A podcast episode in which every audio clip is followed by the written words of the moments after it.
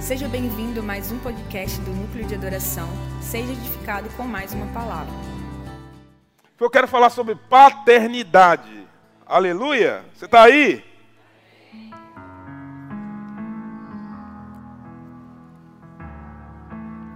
Por que esse assunto é tão importante? Irmão, eu não sei se isso vai se alguém vai identificar com isso, mas paternidade, a palavra pai, ela é, é uma coisa tão tão espiritual que eu não sei se alguém já passou por essa experiência. Já foi meu caso, não é mais. Né, hoje à tarde eu estava numa chamada com meu pai, a gente se diverte muito e eu fico pensando como que Deus fez algo incrível na minha vida. Né? E aí a gente brinca, fala de futebol, ri, né? é muito bom. Mas teve uma época da minha vida que essa palavra pai, ela era extremamente desconfortável de pronunciar. E se você tiver uma paternidade mal resolvida, você tem esse desconforto.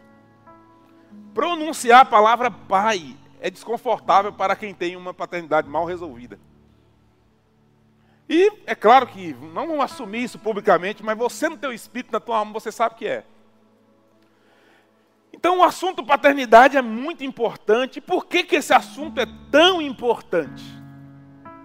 Observe uma coisa, quando Deus chama Abraão, uma de suas responsabilidades para o pai da fé era ser pai de muitas nações. Mas tinha tanta coisa para fazer, Deus estabelece que ele teria que ser o quê? Pai. Né? E aí parece que o assunto paternidade meio que fica some da Bíblia durante muitos anos. O assunto paternidade é um pouco que some não se torna tão relevante. Deus começa falando com o pai da fé, com Abraão, que ele seria pai, e Deus dá ênfase àquilo, e Deus faz um milagre na paternidade, e depois o assunto fica fraco, ou meio que desaparece. Aí vem Jesus. Jesus vem e ressuscita o tema. Você já viu como que Jesus faz questão de pronunciar e dizer que ele é filho, que é que pai, como que Jesus. E tinha hora que Jesus falava isso até sem necessidade. Você já viu isso na Bíblia? Ele vai orar ele fala assim: Pai, eu sei que o Senhor sempre me ouve. Traduzindo, não tinha necessidade de orar. Mas para que eles. Sabe, Jesus começa a fomentar o assunto paternidade. E chega um momento que muitas pessoas é, sequer entendem que Jesus chega a agredir com o tema. Porque quando ele ora e ele diz Abba, ele está, ele está chamando, ele está pronunciando a palavra Pai naquele mundo com espécie de gíria.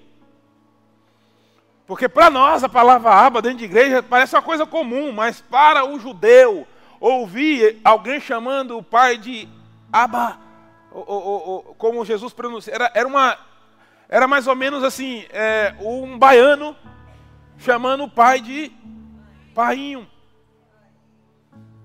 E não era uma coisa normal para um mundo que não se tratava e não tocava no assunto. Agora observe uma coisa, estava pensando nisso hoje. Você já viu que assuntos importantes, a tática do diabo é desvalorizar o tema. pode observar que todo assunto importante, o diabo, a tática do inferno é desvalorizar o assunto. Vou pegar um exemplo. Quando a serpente chega no Éden e vira para a mulher e diz assim: Foi assim que Deus disse?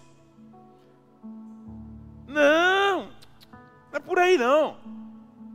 É porque ele sabe que se você comer, você vai. Não, não, não. Desvalorizou a palavra colocou algo sem a devida importância para então distorcer o princípio. Se você for parar para pensar, quando o diabo é, vai tentar Jesus, ele usa a mesma tática com outra roupagem. Você é mesmo filho de Deus? Primeiro ele tenta desvalorizar. Você é filho de Deus?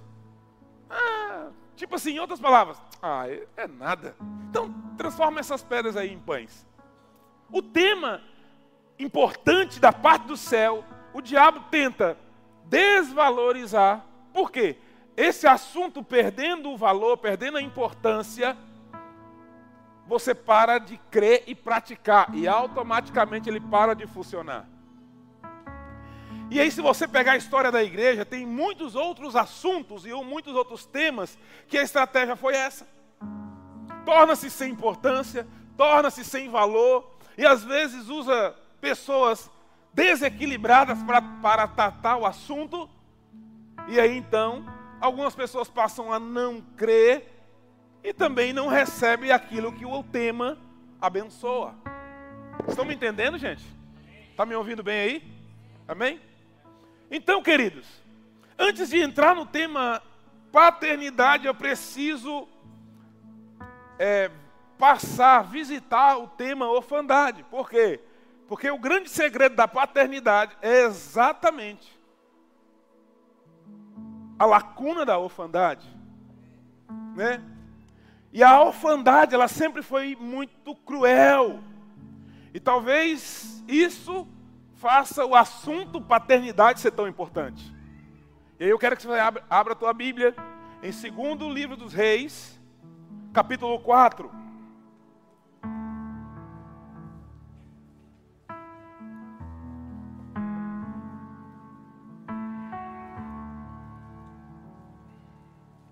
Segundo Reis 4. Aleluia. Tem alguém aí, gente? Vocês estão aí? Quem está em casa aí? Eita glória! Roneide, Deus abençoe. Denise, Ivete, Abraão, Deus abençoe vocês. Vamos lá? Capítulo 4, versículo 1, segundo livro dos reis. Certo dia, a mulher de um discípulo dos profetas foi falar com Eliseu teu servo, meu marido, morreu. Tu sabes que ele temia o Senhor. Mas agora veio um credor que está querendo levar meus dois filhos como escravo. Meu Deus. Irmão, imagine a cena. Essa mulher, ver a crueldade que era a orfandade. Essa mulher, ela fica viúva, perde o marido. Eu imagino que ela ainda estava no luto quando tocaram o interfone. Bom dia, tudo bem? Como a senhora está? Pois não, queria sentar com a senhora para conversar algumas coisas. Sim, pois, pode entrar. Quer um cafezinho? Quer uma água? Vocês são da assistência social? Não, não, senhora. Não, fica tranquilo. Senta aí. Puxou a pasta, abriu os boletos e começou a colocar na mesa a dívida do marido. Ele deve isso, deve isso, deve isso, deve isso, deve. E agora? Eu não tenho como pagar. Preocupa não. Tem uma, tem uma lei que quando o, o pai morre, os filhos servem de escravo para pagar a dívida. É só você me dar seus filhos. E Está tudo certo. Vai ficar tudo lindo. Eles vão ser nosso escravo. E seu marido vai ficar com a consciência tranquila. E você também vai ter paz. Imagina a cena. A mãe está naquele mundo, sem marido, e provavelmente os filhos já tinham condições de trabalho, porque para, para ser vendido como escravo já tinha uma certa idade. Agora ela tinha também perdido os filhos, ou iria perder os filhos. Ok? Mas antes dessa conclusão, ela provavelmente deve ter pedido um tempo, alguma coisa aconteceu, e ela falou: Deixa eu, eu preciso ir consultar o profeta. Né? Calma aí, eu vou pensar direito. Não, você tem dez dias para pagar, fica tranquilo. Agora, os filhos estão sendo escravos, estão sendo é, é, programado para se tornarem escravos. E o motivo? Qual o motivo? O pai tinha O pai tinha dívidas. O motivo dos, dos filhos serem escravos era as dívidas dos pais. Tem alguém aí, gente? Agora, por que, esse homem tinha dívida? Não sei. Administrou mal? Não sei. Gastou mais do que podia? Não sei. Aconteceu um grande imprevisto? Não sei. Né? A verdade é que existia uma viúva, uma orfandade, e os credores batendo na porta querendo levar os órfãos para ser escravo. Né? Agora pensa como estava o coração dessa família que perdeu um pai. Que loucura! E queridos, talvez as nossas dívidas, talvez para ser generoso, porque eu passei o dia inteiro assim, domingo eu vou pegar aquela palavra assim, sabe, de domingo, de igreja, e eu estou aqui com essa fé. Talvez para ser generoso, um pai endividado, e quando eu falo a palavra dívida, você pensa em sua conta, em seus boletos. É isso ou não? Mas esquece isso um pouco. Porque tem muitos pais que estão devendo espiritualmente.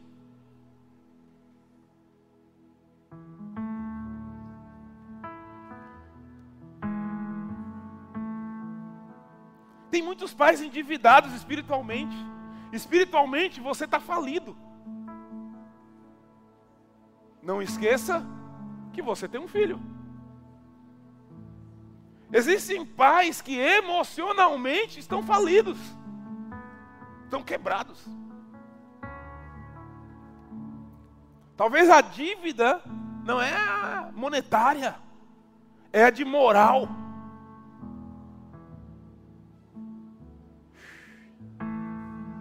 Estão entendendo, gente? Porque a orfandade, ela tem múltiplos, múltiplas formas, né? E a orfandade de hoje, principalmente, ela não está limitada a um pai morrer biologicamente, fisicamente. Tem muitas pessoas que estão sofrendo de orfandade espiritual, porque o seu pai está morto espiritualmente, e seja ele biológico ou ele espiritual. Porque quantas pessoas estão frustradas, escravizadas, porque a pessoa que ela tinha como uma referência paterna espiritualmente morreu. Ou está morto moralmente. Quantas mortes moral temos vivido nesses dias? Morte emocional. Quantas pessoas estão emocionalmente mortos? Morte financeira, né, que é o mais natural. Né, então, a primeira coisa, falou de dívida, pensou em financeira. Isso também é importante. Morte mental, psicológica. E morte ministerial. Você parou para pensar que algumas pessoas podem estar escravizadas porque você não toma a postura ministerial que você deveria? Alguém pode estar escravizado porque da tua postura ministerial e você não se posiciona?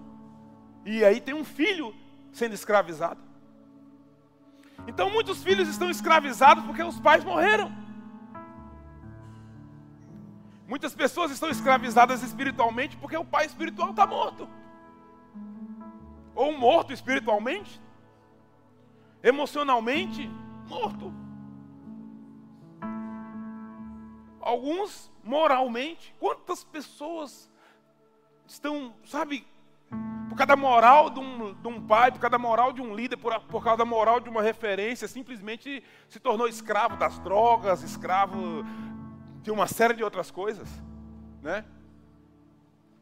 Então é importante pensar que não importa se o pai é biológico ou se o pai é espiritual ou qual é o nível de influência, de referência, a orfandade causa um grande estrago. Você concorda comigo? Então, nada, nada é mais poderoso contra o estrago da orfandade quanto uma paternidade. Amém? E eu não tenho tempo para poder falar tudo, ou de todas as áreas, ou de todas as maneiras que esse assunto, que é tão rico e tão importante, eu estava até pensando hoje que eu acho que nós precisamos voltar a falar sobre esse assunto, porque muitas pessoas têm uma ideia confusa sobre o tema, principalmente porque algumas pessoas é, tentaram praticar o tema de maneira emocional e não proposital, e de maneira imatura e não madura. Mas eu queria pensar com vocês pelo menos três tipos de paternidade que nós precisamos é, visitar essa noite. Primeiro, é o mais comum, que é a paternidade biológica. Né? Aparentemente, esse tema não tem dúvidas. Aparentemente, esse assunto não tem nenhum tipo de conflito. Porém, parece. Mas talvez você já ouviu alguém dizer Pai é quem? Hã? Pai é quem cuida. Pai é quem cria. Aí, uma coisa tão óbvia se torna complexa. É ou não é? Porque parece que é um assunto tão. Pai biológico, quem é o pai biológico? Não, fulano é o pai de fulano. Mas quando você começa a pegar numa, numa sociedade que já existe o tema, pai é quem cria, Pai é quem cuida. Está dizendo que alguém pode ser o, o, o genitor e não o pai. Olha como uma coisa parece simples. E esse tipo de coisa sutil, que parece pequena, estraga a vida de muitas pessoas. Porque, irmão, se o assunto é mal resolvido na vida do filho, ele pode desaguar em lugares que ninguém imagina. A orfandade, ela vai sair. Agora você e eu e ninguém sabe por onde. Mas ela vai sair. Uma vez eu estava com um problema e aí eu fui um médico e o médico me assustou e o médico falou que queria fazer uma biópsia. E quando ele falou a palavra biópsia, dali para frente eu não ouvi mais nada. Aí eu falei, mas por quê? E ele estava ele tava bem humorado no dia, que ele não olhou para mim. Ele estava olhando para o computador aqui, eu sentado aqui, ele pegou, eu quero uma biópsia. Me entregou de lado e não olhou. Eu falei, mas por quê? Você está doente? Mas com quê? Qualquer coisa? Eu falei, mas qualquer coisa? Pode ser um câncer. E eu saí da sala com aqueles pedidos de exame assim, e o mundo passando na minha cabeça, e a Adriana me esperando. O que, que foi? O médico pediu uma biópsia. Só que na minha cabeça, não, eu ouvi biópsia, mas na minha cabeça estava assim: olha o que, que eu ouvi. Eu quero uma biópsia. Mas o que, que eu estava pensando? Eu estou com câncer. Irmão, eu bati de colatina aqui, eu não sei como que eu passei, como que eu cheguei. Porque eu só vim pensando, não vai dar tempo. Eu não vou conseguir dar isso tudo para os meninos. Não tenho dinheiro para Adriana sobreviver. Não, igreja vai cuidar da minha família depois que eu morrer. Vai nada. Quando eu não estiver lá, eles não cuidam de ninguém, não. Igreja, não. Meu pai, agora, o que, eu faço? Se eu vender tudo que eu tenho, não dá, não, não dá para comprar uma casa ainda não. Ai, meu Deus do céu, o que, que eu vou fazer da minha vida? Eu, comecei, eu vim de Colatina aqui duas horas, irmão. Foi isso que eu pensava, o tempo todo. E aí, eu, liguei, eu não liguei. A Adriana viu que a coisa estava ficando tensa, ficando tensa. E de repente chegou uma mensagem do meu pastor: Kleber, tudo bem? Tudo bem. Aí ele, tudo bem mesmo? Tudo bem. Como é que você está? Aí eu ganhei. Falei, justo não fica perguntando, treinador, tem um negócio aí. Até. Adriana me ligou. Ah, sabia. Vai em Belo Horizonte, liga para o doutor Aldrin, vai, em Belo Horizonte que ele vai te atender. Vai, não. Aí eu liguei para o doutor Aldrin, não, não tem consulta nos próximos, não tem vaga nos próximos não sei quantos meses. Aí eu respondi, Jutz, não tem, não tem vaga. Daí a pouco, passou uns meia hora, já tem vaga. Uai, apareceu uma vaga aí. Enfim, cheguei em Belo Horizonte. E aí, irmão, puxaram minha ficha. Se você tiver coragem, você tem que ir nesse médico. Ele é um profeta médico, homem de Deus. Puxou minha ficha, coloquei minha, meus pés lá, minhas mãos, negócio na cabeça. Daí a pouco apareceu na tela meu corpo inteiro e aí começou do pé à cabeça. E foi dando a lista. Difícil achar alguma coisa boa. E aí eu. Ele, não, não faça biópsia. Você não vai fazer isso. Você não precisa disso, você não tem nada disso. Falei, doutor, mas e, e aí? Falou, Kleber, você está sobre um grande nível de estresse. É isso que você tem. Tá. Mas por que que o médico mandou fazer biópsia? Porque o estresse ele vai sair. Ninguém sabe por onde. Em um, ele sai num lugar, no outro, no outro, no outro, no outro, no outro, no outro, em você é nessa aí. É nessa parte do teu corpo. O que você tem não é câncer, não é nada, é estresse. E aí passou toda a medicação, tratamento, alimentação, exercício, um monte de coisa que eu estou precisando fazer. E essa semana a Nassara está em Belo Horizonte e ele foi ministrar lá na onde a Nassara estava.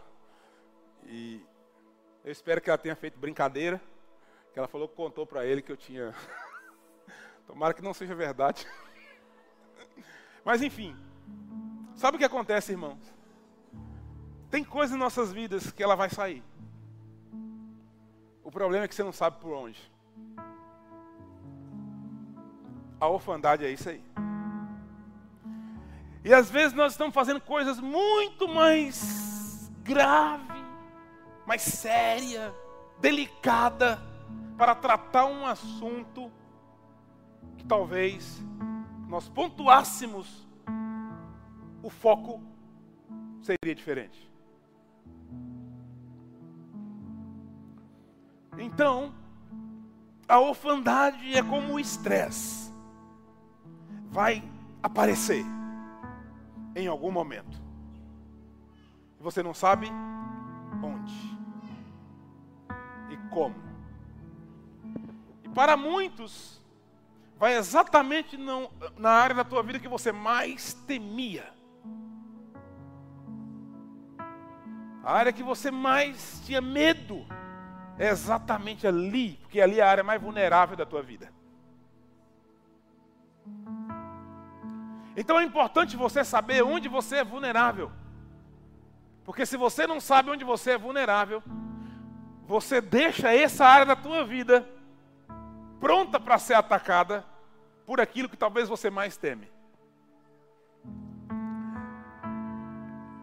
A paternidade é a cura para a orfandade, aí não importa em que lugar.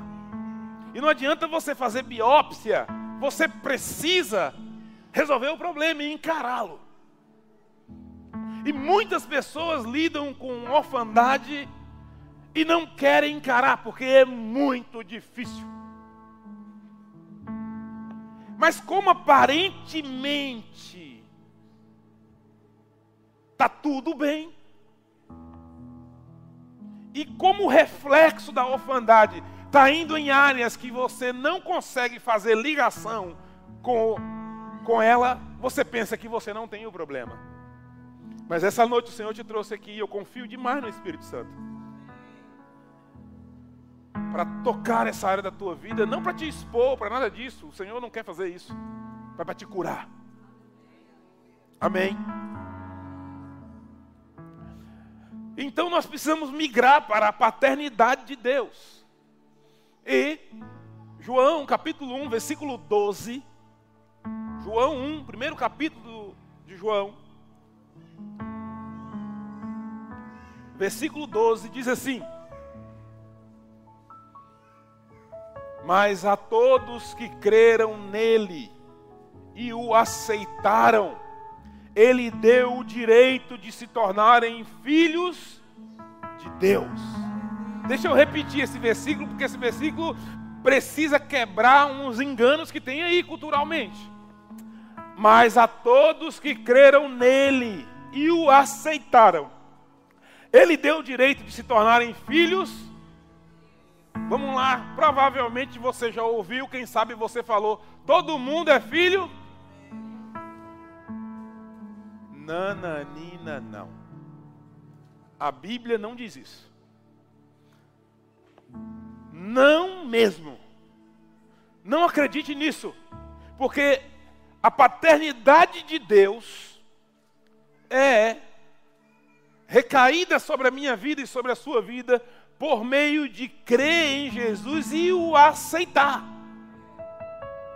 Então, o fato de alguém existir não significa que ele é filho de Deus.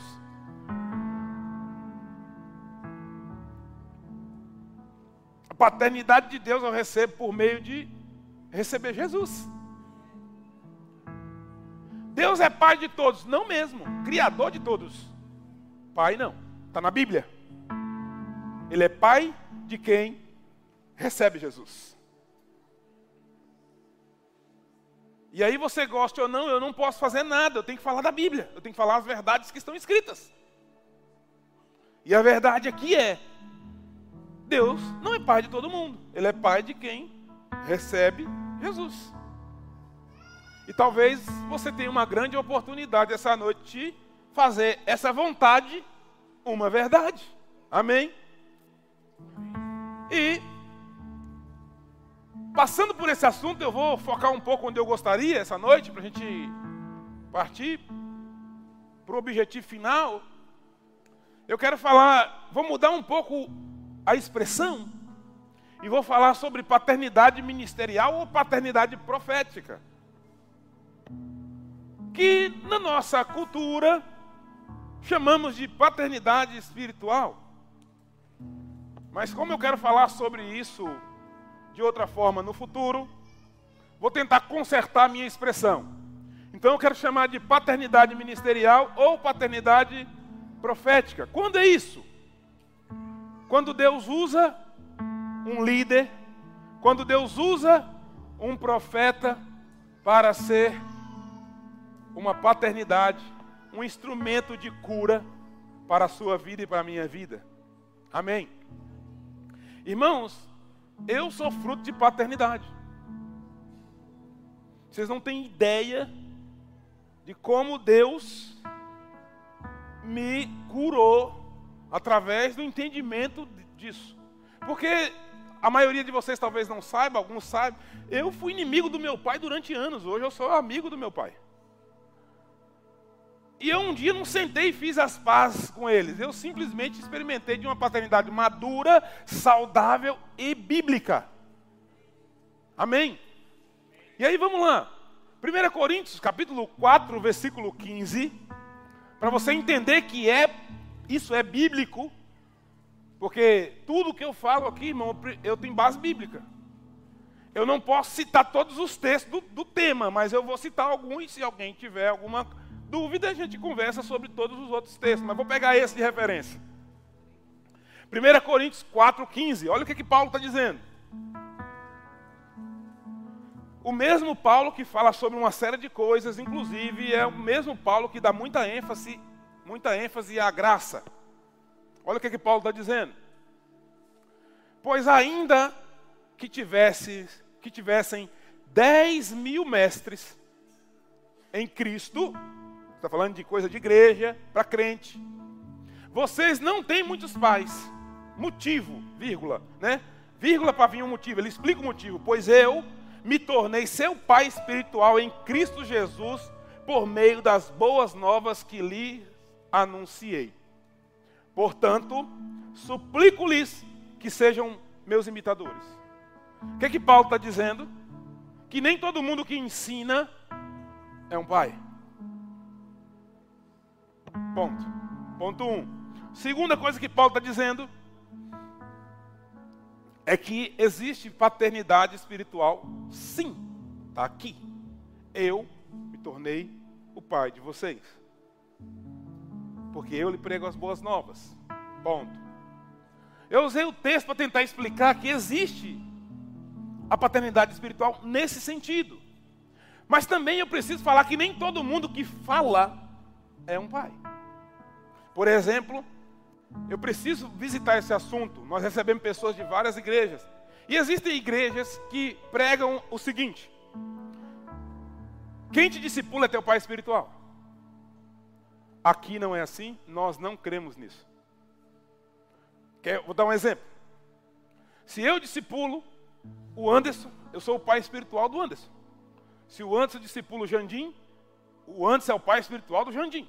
Se o Jandim discipula o Juliano, o, Juli, o, é, o, o, é, o Jandim é o pai espiritual do Juliano. E eu fico pensando, se essa igreja chegar a 5 mil membros, quando o discípulo do discípulo do discípulo do discípulo do Juliano quiser direcionar a palavra dentro desse campo, a mim ele vai me chamar de quê?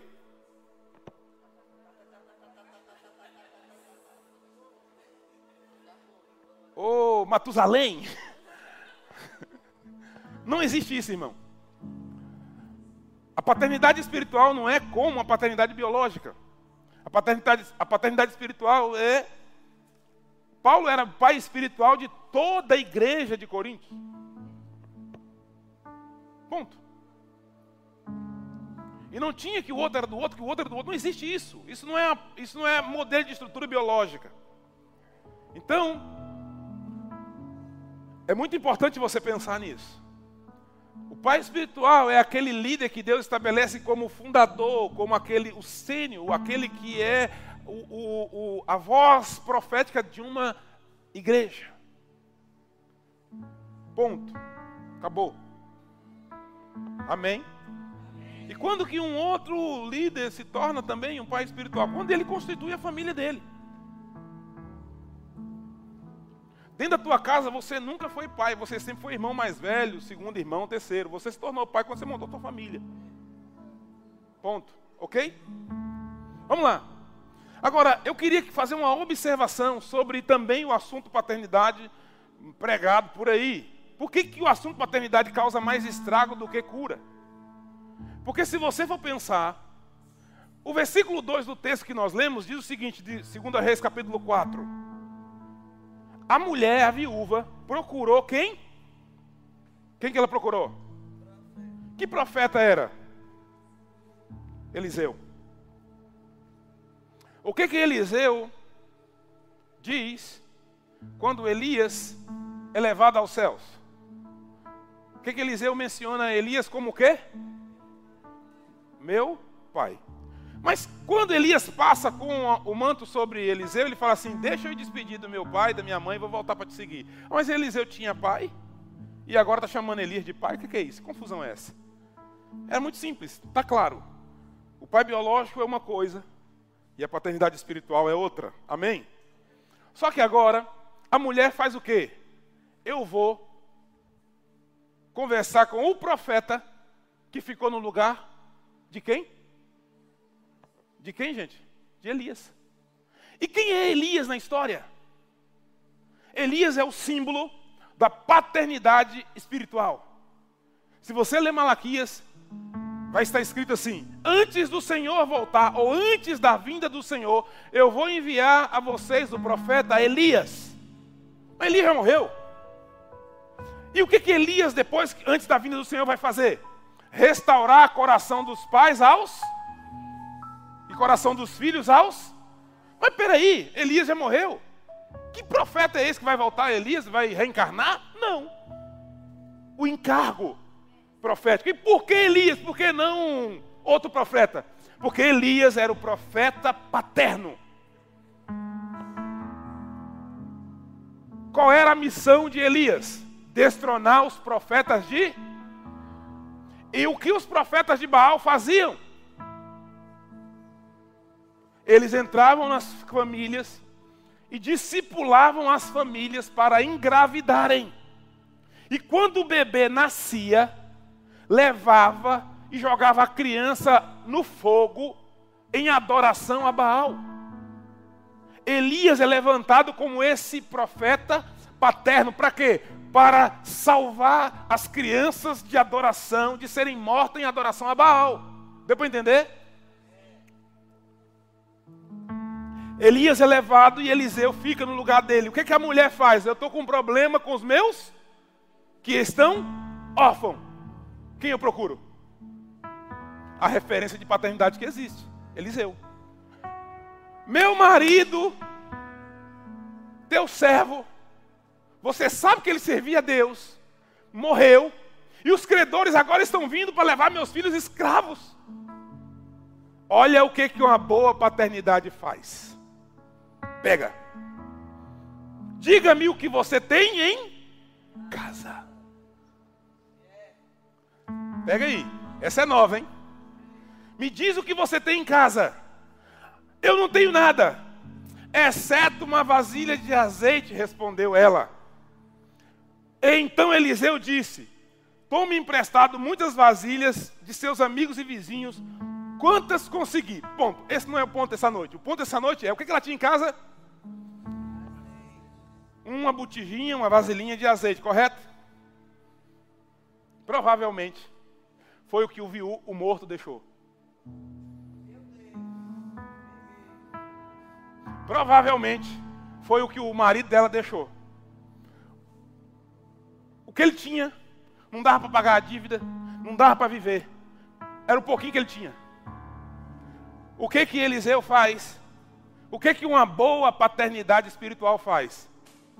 Eu não estou aqui para apontar as falhas, os erros do pai que morreu. Eu preciso honrar o pouquinho que ele é capaz de fazer.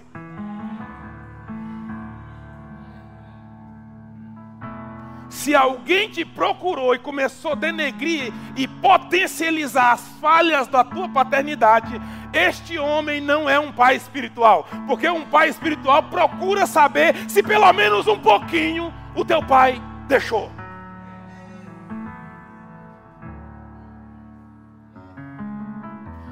E ele vai honrar isso. Por quê? Porque nada na paternidade espiritual é substituível. Tudo é potencializado para um milagre. Eu tinha todos os motivos se eu não encontro um homem de Deus para hoje não ter, não ser amigo do meu primeiro pastor, o homem que me recebeu na casa de recuperação sem me cobrar um centavo, que tirou os carrapichos, tirou todo aquele casco doido de um bandido e tinha tudo para não ser amigo do meu pai, se eu não tivesse encontrado uma boa paternidade espiritual. Porque não importa o tanto. Você acha que Eliseu não sabia, não fez a conta? os credores vieram levar os filhos escravos, o homem está endividado. O homem administrou mal. O homem fez alguma coisa errada, foi um desequilibrado, alguma coisa errada. Mas é como se Eliseu falasse: eu, eu não vou potencializar o que ele não fez. Deixa eu verificar se tem alguma coisinha que ele fez. Porque a paternidade espiritual não é para denegrir a falha de ninguém, é para potencializar e curar o que ainda sobrou.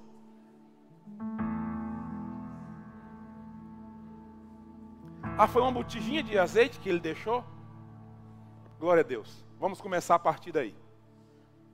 Tudo bem que um monte de outra coisa ele não deixou, mas ele deixou uma coisinha. Então eu queria falar para vocês que uma paternidade espiritual, ela não potencializa a falha de ninguém. Alguém tem que entender o que eu estou falando aqui, gente. Eu sei que existe. Eliseu sabia que existia. Mas para que ficar? É, aí é. Mas que homem responsável, hein? Como assim? Agora os meninos vão ser escravos e falar, falar, falar. Não, não, não, não. O que tem lá? Sobrou alguma coisa? Ah, ele ensinou ler a revistinha da escola bíblica dominical. Nossa, que benção, hein? Glória a Deus.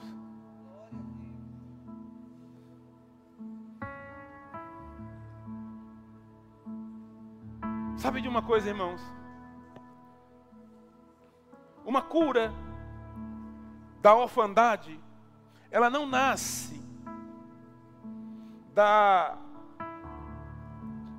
é, de denegrir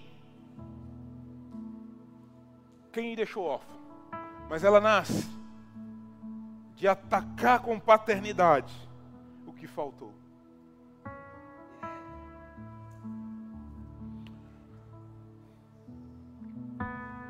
Então eu queria que você entendesse uma coisa. Não tem tempo a gente poder. Aqui dá uma. Tem que ser uma série, né? Pra gente falar do assunto. Mas eu queria que você entendesse uma coisa. Por pior que tenha sido o teu pai, aos teus olhos, por pior que tenha sido a tua experiência com ele, eu quero te falar que Deus não quer tocar no assunto dele essa noite. Hoje Deus quer falar sobre você.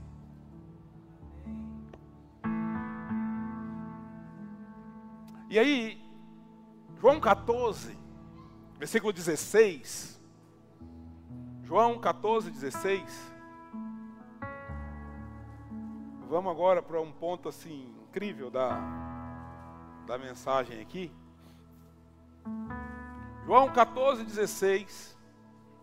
Vamos ler aí, né? É muito legal esse texto.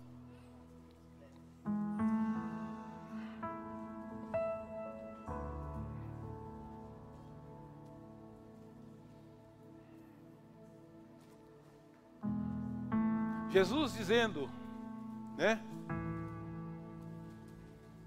Amém? Posso ler?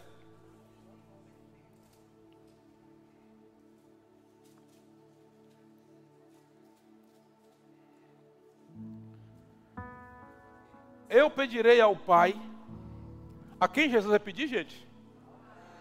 E Ele vos dará outro consolador ou conselheiro para estar com vocês para o Espírito da Verdade.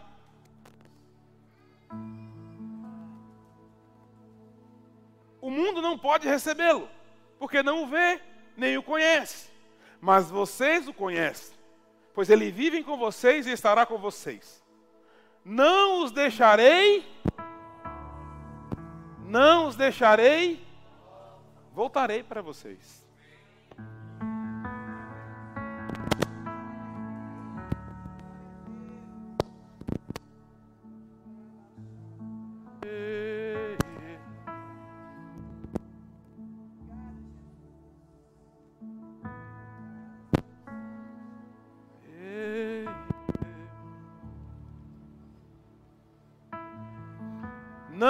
Deixarei órfãos voltarei para vocês. E aí eu fui buscar o significado da, da palavra aqui, é, conselheiro ou consolador.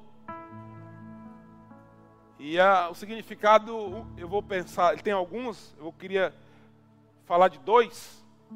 Um é intercessor e o outro é alguém que está ao teu lado. Então, Jesus está dizendo para os discípulos: Olha, vou partir, chegou meu tempo, mas eu não vou deixar vocês órfãos. Jesus nunca chamou os discípulos de filhos, os discípulos nunca chamaram Jesus de pai, mas nessa hora, Jesus faz uma grande revelação. Em outras palavras, eu estava sendo um pai para vocês. Interessante é que eu imagino, né, Jesus falando assim: "Olha, eu vou pedir ao Pai e ele vai dar a vocês outro intercessor, alguém para estar do teu lado". E eu imagino os discípulos pensando assim: quem vai ficar no lugar dele? Quem vai substituir ele? Um olhando para o outro, será que é Pedro? Não, misericórdia, quem vai ser? Aí Jesus fala: o Espírito da verdade.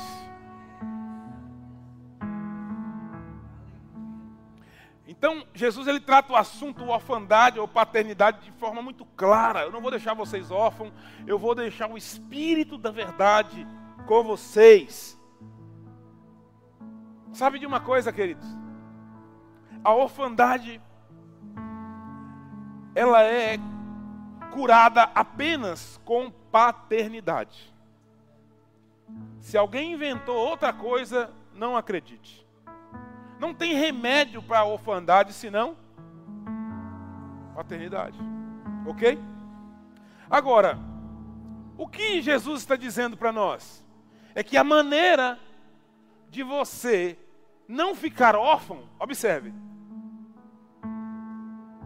Eu vou para o pai, traduzindo, eu estava aqui sendo o pai de vocês. Porque se ele fala, eu vou para o pai, mas eu não vou deixar vocês órfãos, o que, que ele está dizendo? Eu estou fazendo o papel de paternidade de vocês, amém? Deu para entender, gente? Está claro? Aí ele fala assim, mas eu vou voltar para vocês. Traduzindo, enquanto eu não voltar, como é que eu não vou me sentir órfão? Como não me sentir órfão esse tempo que você vai para o pai e esse tempo todo, quanto tempo você vai ficar? E eu vou ficar aqui órfão? Não, fica tranquilo. Tem uma maneira de você romper com a orfandade. Como?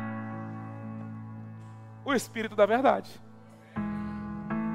Se você se relaciona com o Espírito Santo, aí está uma maneira, aí está o caminho, aí está a porta de acesso à paternidade de Deus se relacionar com o Espírito Santo. É o que Jesus está dizendo. Que enquanto eu vou para o Pai, eu vou voltar, não vou deixar vocês órfãos. Ele, o Pai, vai te dar um consolador, ou seja, alguém que vai suprir essa lacuna enquanto essa coisa não fecha. Quem? E eu imagino eles, quem? O Espírito da verdade que nós vamos saber, nós sabemos de que se trata. Aqui Jesus chama de Espírito da Verdade, mas em todos os outros textos ligados ao assunto, está claro que é o Espírito Santo de Deus. Então, uma das maneiras de você não, não ficar órfão é se relacionando com o Espírito Santo.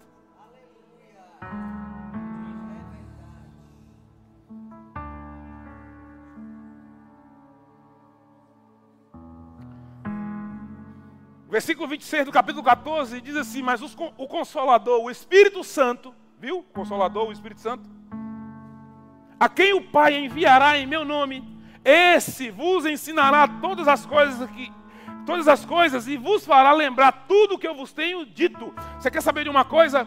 Porque muitos de nós temos dificuldade de crer e continuar crendo e levar para a nossa vida aquilo que Jesus prometeu.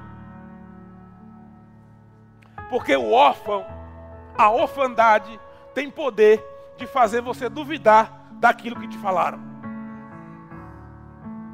Irmão, a orfandade é uma coisa terrível. Ela coloca você a pessoa mais insegura do mundo. Então parece que para todo mundo pode menos para você, todo mundo merece menos você.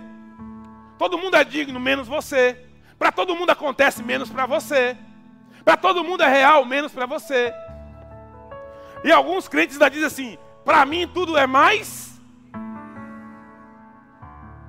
E às vezes é simplesmente pelo fato de uma orfandade ainda gritar dentro deles. Aí o que Jesus está dizendo, olha, o Consolador, ou seja, o Espírito Santo, que vai fazer esse papel, esse elo entre você no teu campo de orfandade e a paternidade de Deus, ele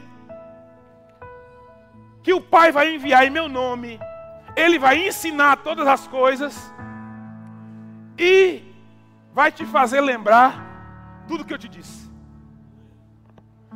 Quantos de nós, irmãos, carregamos palavras de Jesus sobre nossas vidas que nós duvidamos?